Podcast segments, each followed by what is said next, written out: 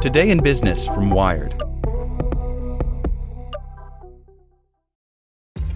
This episode is brought to you by ShipStation.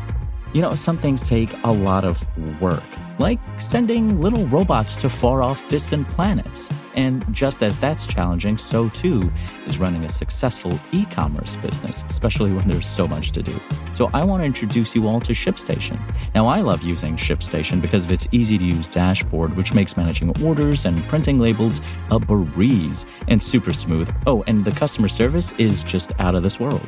It's exactly what you need to help grow your business. Sign up for your free 60-day trial at shipstation.com slash technews. That's shipstation.com slash technews. Want to learn how you can make smarter decisions with your money? Well, I've got the podcast for you. I'm Sean Pyles, and I host NerdWallet's Smart Money Podcast. Our show features our team of nerds, personal finance experts in credit cards, banking, investing, and more. And they'll help you make the most of your money while cutting through the clutter and misinformation in today's world of personal finance. You'll get clarity on strategies to help you build your wealth, invest wisely, shop for financial products, and plan for major life events. Listen to NerdWallet's Smart Money Podcast wherever you get your podcasts. Here's today's spoken edition of Wired. Neha Narula and Alexis Ohanian say it's early days yet for cryptocurrency. Some people call Bitcoin the Internet of Money suggesting the digital currency and related technologies could do for the financial system what the Internet did to information distribution over the past few decades. But skeptics are still waiting for a killer app, while Bitcoin prices have never returned to their late 2017 peak when trading hit more than $20,000 per Bitcoin.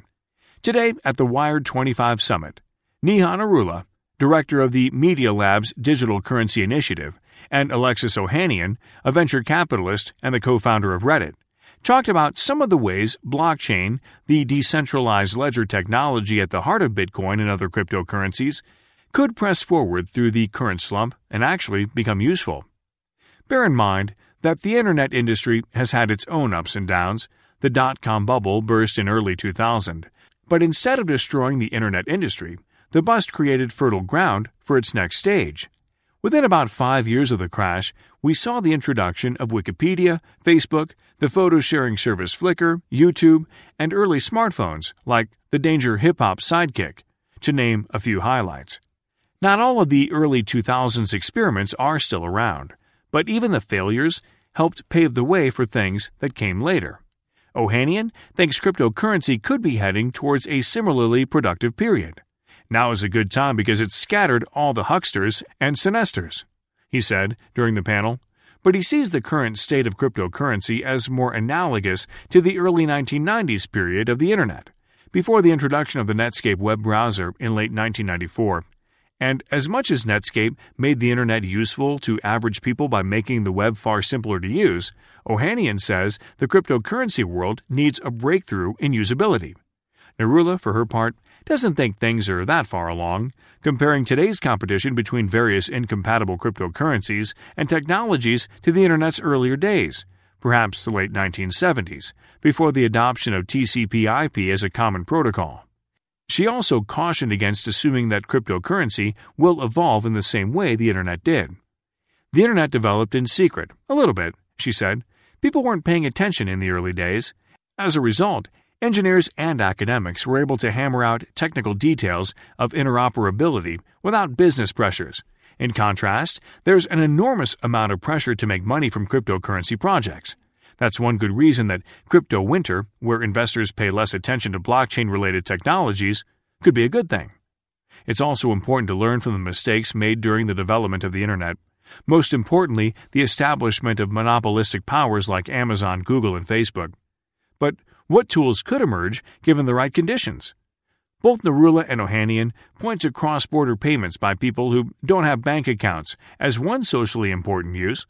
While Bitcoin is often derided as too volatile to be used as a traditional currency or store of value, Ohanian argues that it's better than nothing in countries where the corruption is rife and citizens are at risk of having their assets seized by the government at any time. As volatile a store of data as Bitcoin is, it's still yours, he said. Less world challenging, but Still fun is the idea of using blockchains to manage digital items in video games. Lots of games, such as the blockbuster multiplayer game Fortnite, allow users to purchase virtual items, such as weapons and power ups. But blockchain could make it possible to make legitimately rare items, not unlike rare cards in the game Magic the Gathering, and make those items tradable across the internet, not just within a single game. How quickly any of this will develop is anyone's guess. On one hand, Narula says cryptocurrency and blockchain technologies are still a long way from delivering on their potential. On the other, things are changing fast. It's developing faster than I ever thought it could, she said. Want to learn how you can make smarter decisions with your money? Well, I've got the podcast for you. I'm Sean Pyles, and I host NerdWallet's Smart Money Podcast. Our show features our team of nerds, personal finance experts in credit cards, banking, investing, and more. And they'll help you make the most of your money while cutting through the clutter and misinformation in today's world of personal finance. You'll get clarity on strategies to help you build your wealth, invest wisely, shop for financial products, and plan for major life events. Listen to NerdWallet's Smart Money Podcast wherever you get your podcasts.